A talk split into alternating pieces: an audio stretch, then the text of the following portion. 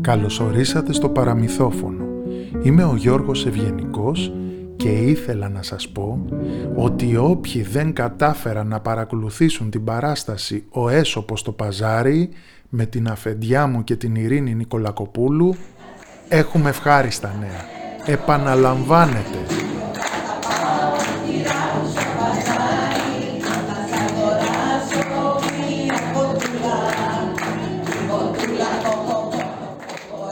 Σάββατο 4 Νοεμβρίου 2023 στις 7 το απόγευμα στο σπίτι των παραμυθιών το Μουσείο Αλλιώς. Όσοι θα βρίσκεστε στην Αθήνα θα είναι χαρά μας να ανταμώσουμε. Α, μην ξεχάσω να σας πω ότι μαζί μας θα είναι ένα σωρό ζώα. Ποντικάκια, λιονταράκια, γάτες, αλεπούδες, μαύρα κοράκια και πολύχρωμα κοκοράκια. Για κρατήσεις θέσεων και περισσότερες πληροφορίες μπορείτε να επισκεφτείτε την ιστοσελίδα του σπιτιού των παραμυθιών του Μουσείου Αλλιώς ή του Παραμυθοφώνου. Και τώρα, ώρα για μια ιστορία του ΕΣΟΠ. Έμπτη έτσι;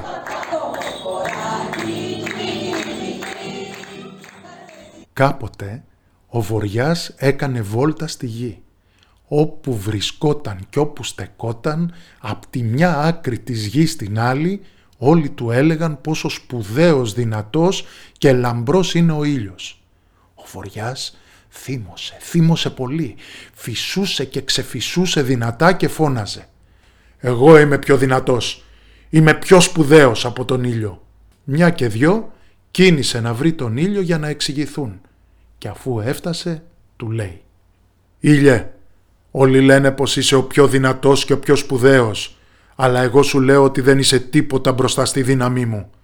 Γι' αυτό σε καλώ να παραβγούμε στη δύναμη.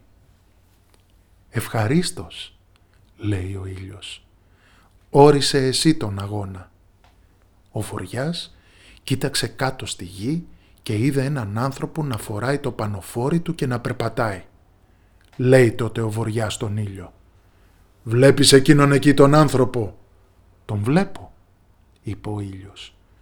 Όποιος καταφέρει να βγάλει το πανοφόρι του θα είναι ο νικητής. Πολύ καλά, λέει ο ήλιος. Ξεκίνα εσύ πρώτος. Ο βοριάς άρχισε να φυσάει. Φύσαγε, φύσαγε, φύσαγε, φύσαγε τόσο δυνατά που ο άνθρωπος δεν άντεξε από το κρύο και κούμποσε σιγά σιγά τα κουμπιά του. Σήκωσε τους γιακάδες, έβαλε τα χέρια στις τσέπες του, κουλουριάστηκε, και δεν έλεγε να βγάλει το πανοφόρι από πάνω του. Όσο ο βοριάς φύσαγε, τόσο εκείνος φυγκόταν και κουλουριαζόταν.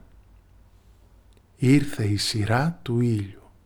Ο ήλιος έριξε απαλά απαλά τις πρώτες ακτίδες του και ύστερα έριξε τις δεύτερες. Ο άνθρωπος ξεκουλουριάστηκε έβγαλε τα χέρια από τις τσέπες, κατέβασε τους γιακάδες και όσο ο ήλιος έριχνε σιγά σιγά τις ακτίδες του, ο άνθρωπος ξεκούμπωσε τα κουμπιά και στο τέλος έβγαλε και το πανοφόρι. Ο Βοριάς παραδέχτηκε ότι ο ήλιος είναι ο δυνατότερος και κατάλαβε ότι με το μαλακό κερδίζεις περισσότερα και όχι με την αγριάδα.